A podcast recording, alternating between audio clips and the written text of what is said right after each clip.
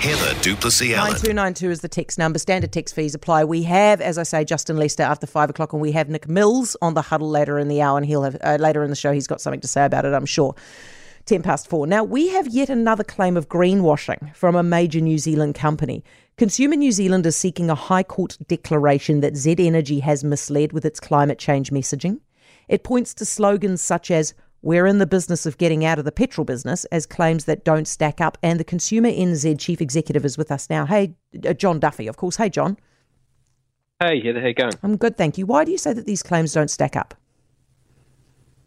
Well, um, look, they're, they're really uh, positive and aspirational claims, but the evidence coming from how Z Energy is actually operating its business contradicts them. So, you know, we're in the business of getting out of the petrol business. You probably reasonably expect that the amount of petrol that you're selling, and therefore the amount of emissions that are being caused by those uh, those sales, would be reducing. Actually, we're seeing both of those things increase between 2019 and currently. Um, Z Energy is clearly focused. Its core business is selling petrol. It's not getting out of the petrol business. Okay, so what is your problem with them saying that? Well, what they're trying to do and what they have actually achieved in doing is create this warm, fuzzy um, halo around their business, which is actually one of the worst possible products that you can be selling for the climate. Uh, that it is, in some ways, a sustainable choice. If you buy your fuel at uh, Z, it is a better choice for the environment than buying it somewhere else. We don't think that stacks up and consumers shouldn't be misled into thinking that their purchase of a inherently you know damaging product is somehow better at this company um, over other companies. Are you are you using the phrase greenwashing? Absolutely, we think this is a, a classic example of greenwashing, to the extent that they're willing we're willing to go to court to get kind of a judicial ruling to confirm that. Okay, what is the process, by the way, of getting a judicial ruling? Do you do do you appear before a judge and sort of it's like a, a judge alone trial? Does it work like that? Yeah, so it's a it's a civil trial, um, well, civil claim under the Fair Trading Act, and all we're doing is we're saying, hey, there's kind of four areas we think um, Z Energy has been greenwashing, and that their claims don't stack up.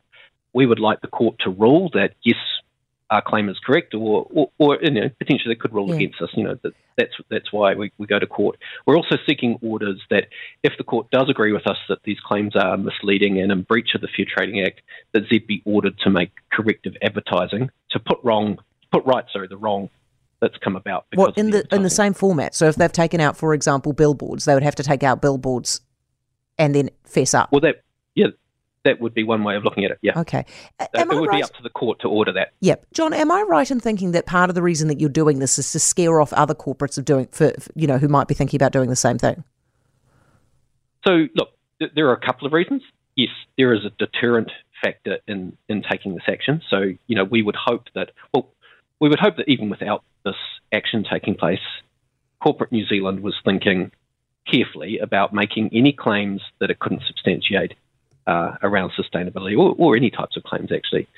Um, but secondly, it actually um, will draw a line in the sand and provide some certainty. If there's a judicial ruling here that says, yes, making big aspirational claims about where your company will be in the future, mm. but not doing anything or enough to actually walk the walk uh, to get you there, can be a breach of the Fair Trading Act because it's misleading people. Yeah uh, about the sustainability of your company. Do you think, Jon, that people actually, consumers actually make a decision on where they fill their car up based on climate claims? Yeah, Z Energy's, uh, or Kantar research looking at Z Energy's um, claims actually supports the fact that their reputation got a bump and therefore consumers look more favourably mm. at them after this campaign. So, yeah, there, there is evidence to suggest that. Hey, Jon, thank you very much for talking us through it. Always appreciate that. That's Jon Duffy, who's the Consumer New Zealand Chief Executive.